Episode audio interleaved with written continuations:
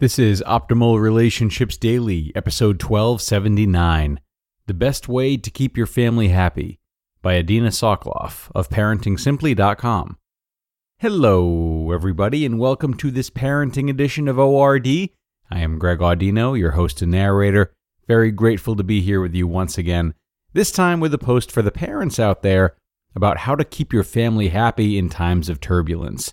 I'll have some commentary at the end, though, about how I think these lessons can be applied to many areas of life. So listen close. We're going to get into this post now and optimize your life. The Best Way to Keep Your Family Happy by Adina Soclof of ParentingSimply.com. Our family just spent a lot of time together over the spring holidays. We had lots of good times and some not so good times. We all took turns being in a bad mood. After 15 years of motherhood, it's still hard to admit that even adults, that includes me, get cranky and whiny. I used to get very upset when things were not always running smoothly and everyone was not on their best behavior. I finally came to the realization that family life is like a winding country road, sometimes evened and flat, and other times quite bumpy and hilly. The instances where everyone is level headed and satisfied should be cherished as a gift. The bad moods are annoying, but normal, and usually need to be dealt with at some point every day. It's not easy to remain calm, cool, and detached when you're watching your toddler tantrum, your teen slam doors, and your spouse getting snippy. Unfortunately, bad moods can be contagious.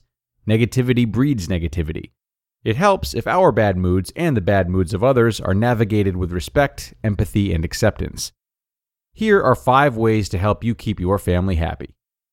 Number one, cut yourself some slack. Low states and feeling blue are an annoying but intrinsic part of life. When we are feeling blah, or we see others acting poorly, we tend to blow things out of proportion. We can become critical of ourselves and our family members. The best way to manage our bad moods and the bad moods of others is to accept them at face value and acknowledge them without any judgments. Criticizing. Why do I always get so upset about everything? I'm such a party pooper. Why is she always whining about everything? She's so spoiled. Accept the low state and be kind to yourself and others. Seems like I'm having a rough day. I'm in a low state. Nothing to worry about. I'll come around soon enough. She's having a rough day today. She usually doesn't act like this. Once she pulls herself together, she'll get back to her cheery self. Number two, be kind to others. Bad moods can also taint our perceptions of our kids and our spouses. Behavior that was considered normal one day may seem contentious and irksome when one is feeling down. Resentment can fester, and the blame game starts. If we recognize that our bad mood is the cause of the negativity, we can avoid conflict blaming others. Why do you kids have to complain about everything? You're so annoying and rude. Recognizing the low state.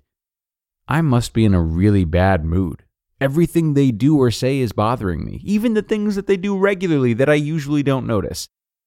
Number three, talk about yourself.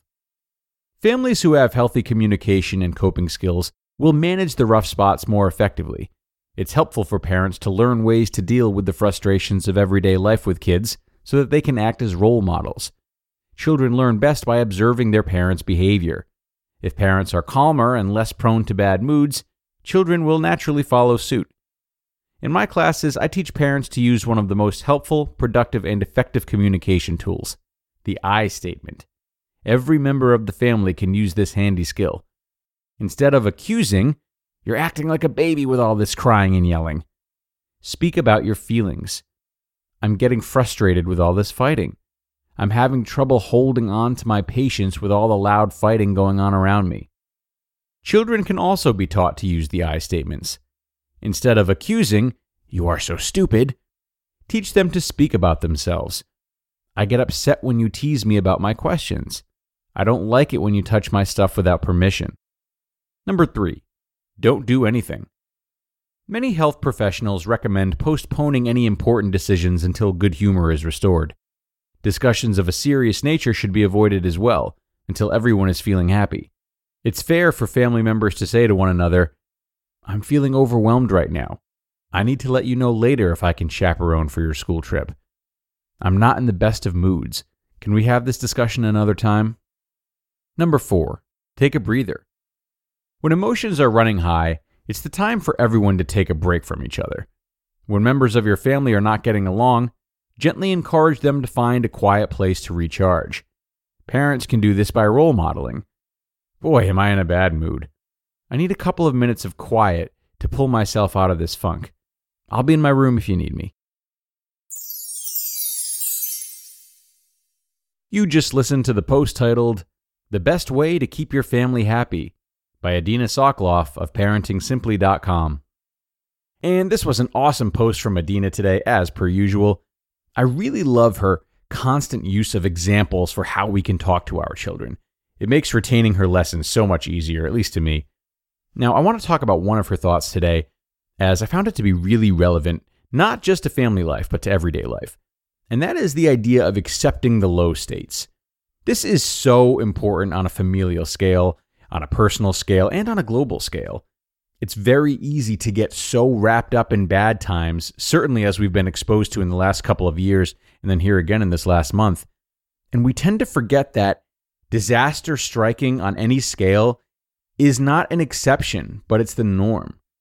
Sure, we may do our best to prevent it, but low periods, even if they come with unbelievable horror, are part of our own journey and the journey of the world. No, we do not have to like them. No, we do not have to stand by, let them happen, and try to delegitimize them. But we can prepare ourselves for them. We can count on them coming sometimes and just get better at sitting with that reality when times are good. This keeps us more grounded and less attached during the good times, but also more balanced and aware in the bad times. Definitely something we can all take time to reflect on more and to me, it helps us be better agents of change um, during the bad times when we're not so overwhelmed by them, if that makes sense.